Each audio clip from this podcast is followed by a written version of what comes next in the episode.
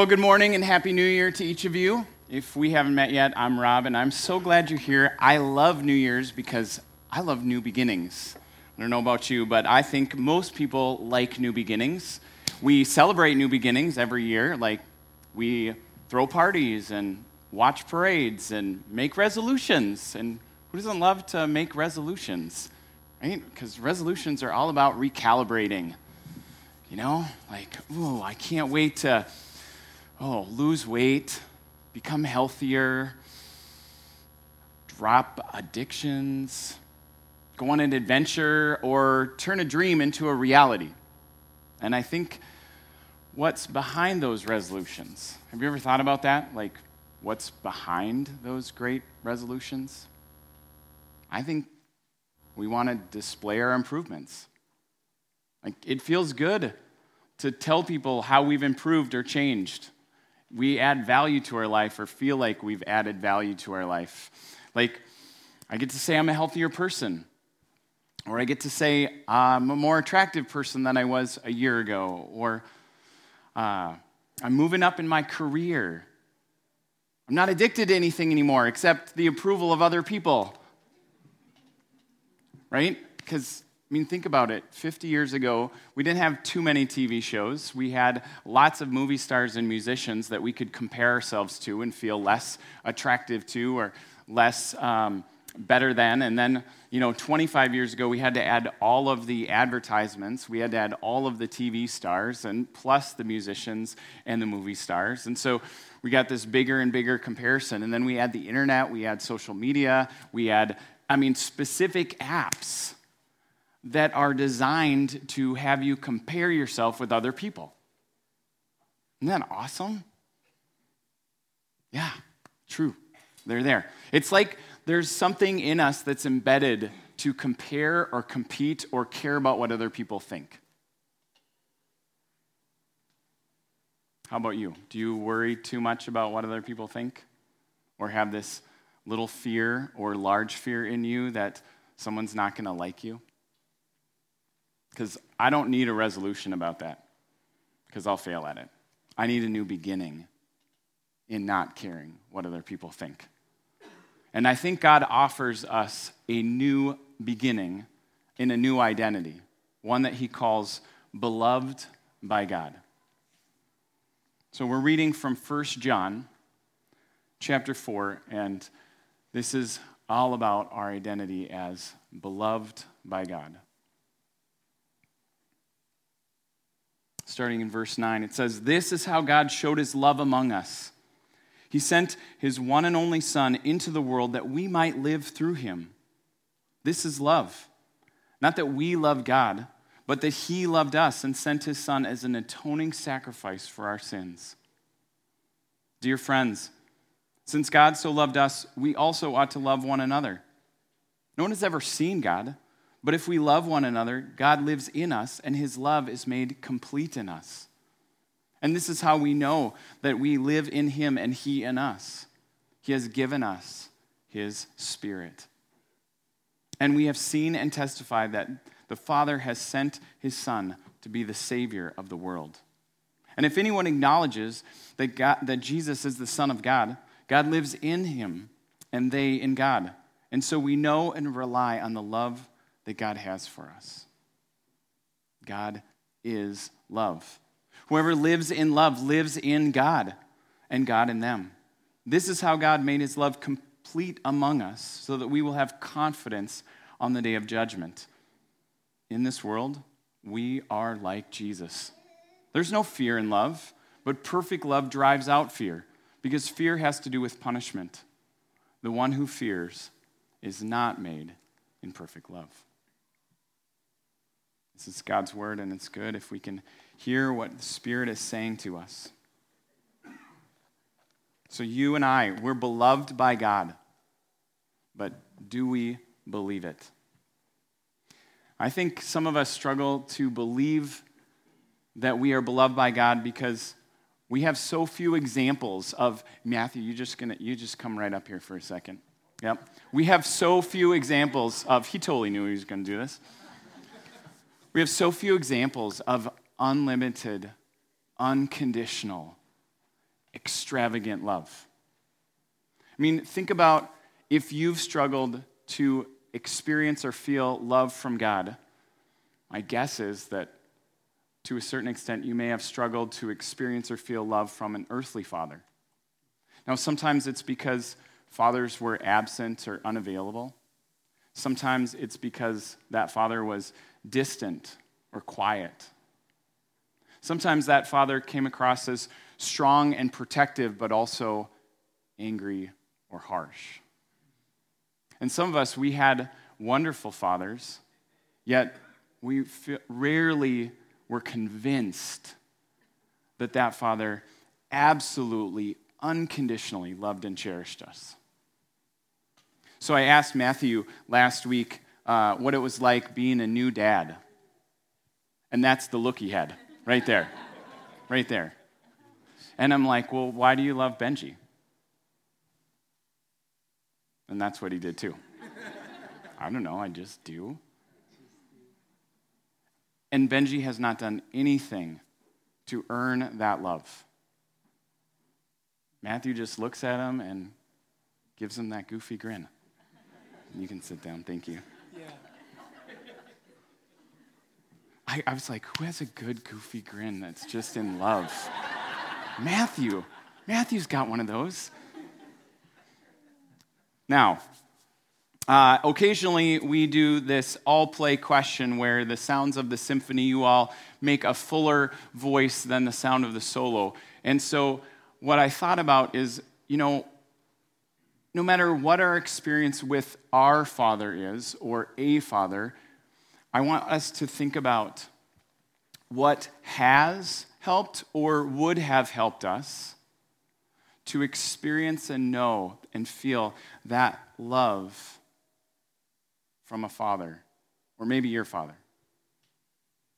So, if you are a father, then you know you do the best you can with what you have. So, regardless of what you had, I want you to just give me some examples of ways that have helped or would have helped you to truly believe that you are beloved by a father or a father figure. Affection. Words. Yeah support, time, hugging, ooh, approval, mm, accountability.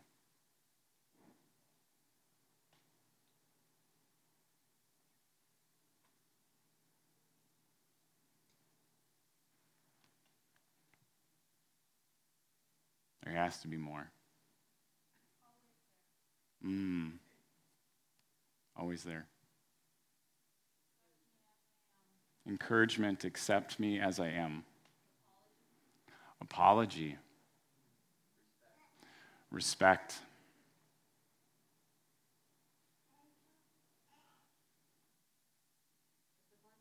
Ooh, discipline.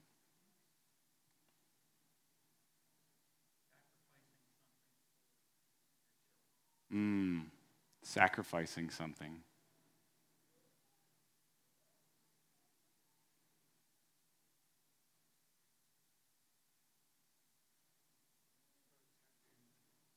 Protecting.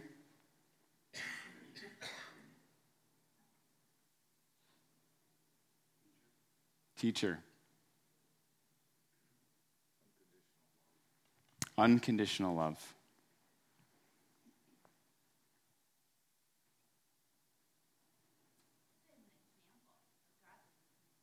Mm, someone who's willing to go first or show us how it's done. Godly example. Dedication, patience.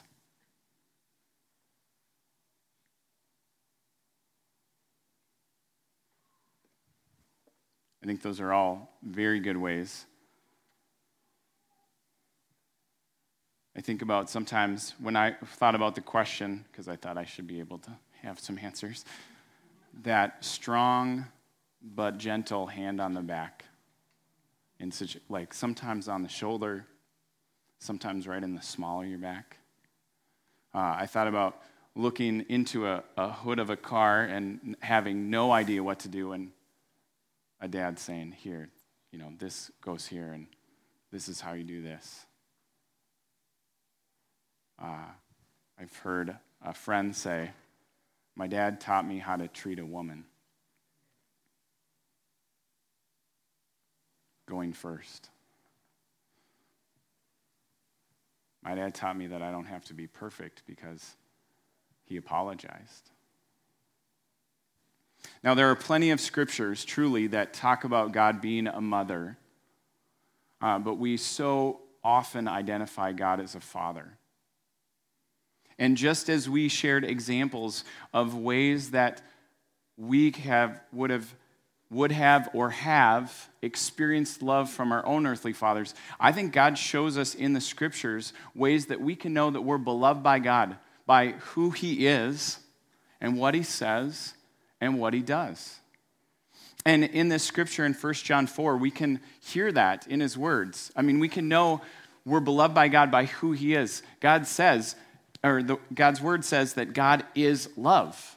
Not just God's character is love, or not just that his personality is love, but that God's essence is love. It can't be separated from who he is. God doesn't love us more when we do better, and he doesn't love us less when we do worse. He loves us all the time, unconditionally, and at an unchanging rate.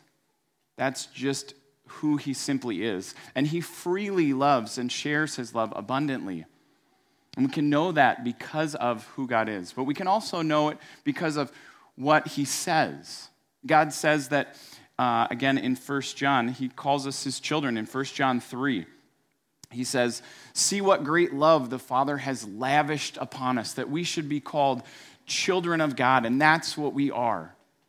Dear friends, we are now that we are God's children, and what we will be has not yet been made known.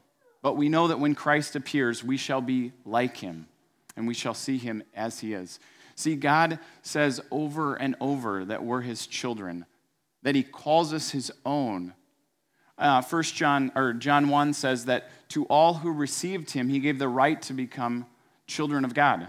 So he adopts us into his family when we don't feel like we're born into that family. He claims us, he goes across oceans. He pays thousands of dollars for us. He waits in long lines. He writes out hundreds and hundreds of pages of adoption papers for us. He feeds bottles and changes diapers and wipes our nose, puts his hand on us. But these are all things that God says. And listen to what Zephaniah 3:17 says. He says, "The Lord your God is living among us. He is a mighty Savior. He'll take delight in you with gladness, and with his love, he'll calm all our fears, and he'll rejoice over us in singing." Matthew told me that when he was holding his son and looking at him one day, he just started singing, burst into song. I do that with my kids and they give me a look now, but you know, Matthew is a better singer than me. So that's what God does for us. He sings in key for us and to us and about us. In Psalm 139, it says that God has precious thoughts about us. They're so great, they can't even be numbered. It would be like numbering the grains of sand on the sea. You can't even count them. And when we wake up, God is there with us. This is all things that He says about us. But we can know we're beloved by God by what God does. God doesn't just speak things, He has actions for us. And First John tells us that one of the greatest actions that demonstrate God's love for us is this He sent His one and only Son to be a sacrifice for us. He sent his son as an atoning sacrifice for our sins. Now, this uh, January 6th is this day in the church calendar called Epiphany. It's when we celebrate that God appeared to us and showed his light. And when God appears to us, it's like asking, Do we think that Jesus really walked this earth? And, and no reputable scholar denies that Jesus of Nazareth walked this earth. There's There's sources outside of the scriptures that talk about Jesus being alive. In fact, there's sources outside the scriptures that talk about Jesus dying under the Roman Empire. People don't seem to have a problem with Jesus being alive, and they don't seem to have a problem with him even dying. What they seem to have a problem with is saying that that death was substitutionary and sacrificial, and that his resurrection really happened. Because once we start going there, then we have to get into this idea that God saw something in humanity that was not right, that we were separated from Him, and that only something that God could do could make a way for us to be redeemed in Him. We see this strength of Jesus in the way that He treated people. We see Him being soft but also strong, being especially tender with his time and his words for those that were weak or those that were poor or those that were uh, outcast. But we also see him challenging the powers of uh, the political powers and the religious powers, asking for justice, asking for uh, righteousness, asking for compassion, and demonstrating it through his personal relationships, through his relationship with his nation and to those that were outside his nation. Yet, his fullest demonstration of love and forgiveness and reconciliation was through the cross. C.S. Lewis said it like this that God paid us the most intolerable compliment of loving us in the deepest, most tragic, most inexorable sense. And Lewis also wrote about Jesus' sacrificial death in The Lion, the Witch, and the Wardrobe by saying, When a willing victim who has committed no treachery was killed in a traitor's stead or a traitor's place, that the table would crack and death itself would start working backwards.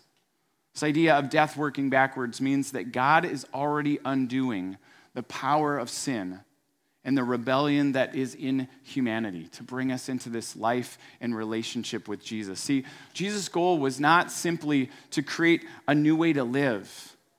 His goal was not simply to show us a cool spiritual power that we could have.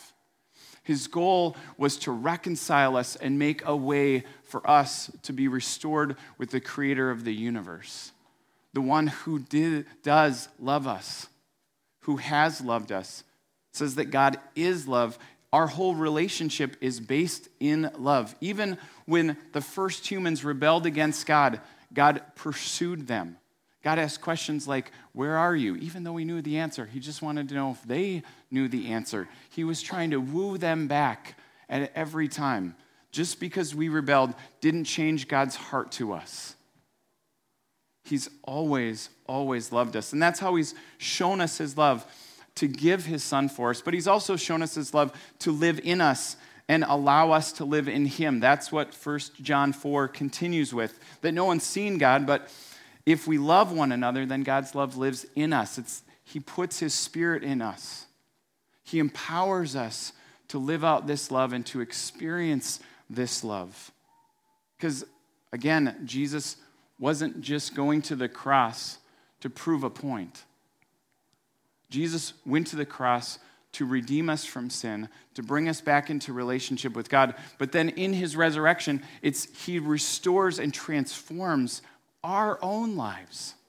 Just like God rose, raised Jesus from the dead, and his dead heart became a living heart, as we trust Christ, our dead, cold, selfish hearts become alive and soft and tender and allow us to love in ways that we didn't think possible. That's how much God loves us. Not only by who he is and what he says, by what he does. By giving his son, by living in us, and then finally by transforming us into this confident and fearless love. 1 John 4 says that we're God's beloved because his love is made complete among us so that we will have confidence on the day of judgment. In this world, we are like Jesus, and there's no fear in love, but perfect love drives out fear. This is who we are. So if we're afraid, it's often because there's something in the past that haunts us, or there's something in the present that's worrying us, or there's something in the future that feels threatening. Might be a combination of all three, but usually when someone says they're afraid, it's one of those three things. And perfect love drives that fear out. Because think about it, we don't have to be afraid of the future because that day of judgment in Christ, as we believe in Him, has already happened. In Christ, on the cross, He reconciled our sins. They are dead, they have no power over us. So, that thing that we dread for judgment in the future, if we're a believer, it's actually in the past. God isn't going to rejudge us because he would have to re- rejudge those sins because then he would have to rejudge Christ. And in this world, 1 John 4 says, we are like Jesus. But we also don't have to be afraid of the past because, God, again, God first loved us. His relationship to us has always been one of love. So we don't have to go back to this place of regret. God's wiped it out. He sees us through his eyes of Christ. And we don't have to be afraid of the present because God's perfect love drives out fear no matter what you're facing.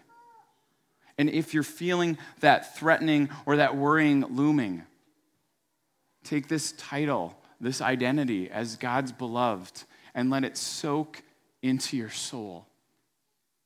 It will change your heart, it will change your mind in a way that is even more fulfilling than watching a new dad with his beloved little baby. Because God doesn't keep us in this infant relationship state. God longs for us to know Him like a lover, like a, a married partner, like a best friend. So we don't have to fear the present. God wants us to be surrounded by this idea of love and acceptance, not fear or torment. And Romans 8 says that there is no condemnation for us who is in Christ Jesus. Who shall separate us from the love of Christ that is in him? Shall trouble separate us? This is where you say, no, no. How about persecution? No. How about famine? No. How about nakedness? No. So, in case you were worried, if for some reason you go out today, because it is warm, it's going to be a heat wave, and you decide to take off all your clothes, though you might be arrested, you will not be separated from the love of Christ, okay? I'll probably get an email. No, or danger doesn't separate us. The sword doesn't separate us. Death can't separate us from the love that God has for us that is in Christ. Nothing, nothing can separate us except us.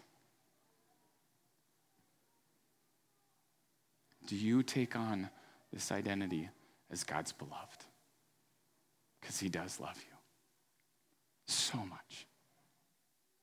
While we were enemies with God, Christ died for us. So, how much more does He love us as His dear children? Would you just ask God's Spirit to show you if there's any way that you are rejecting or you are holding yourself back from fully believing and living as God's beloved? Let Him speak to you. Here's word. Because He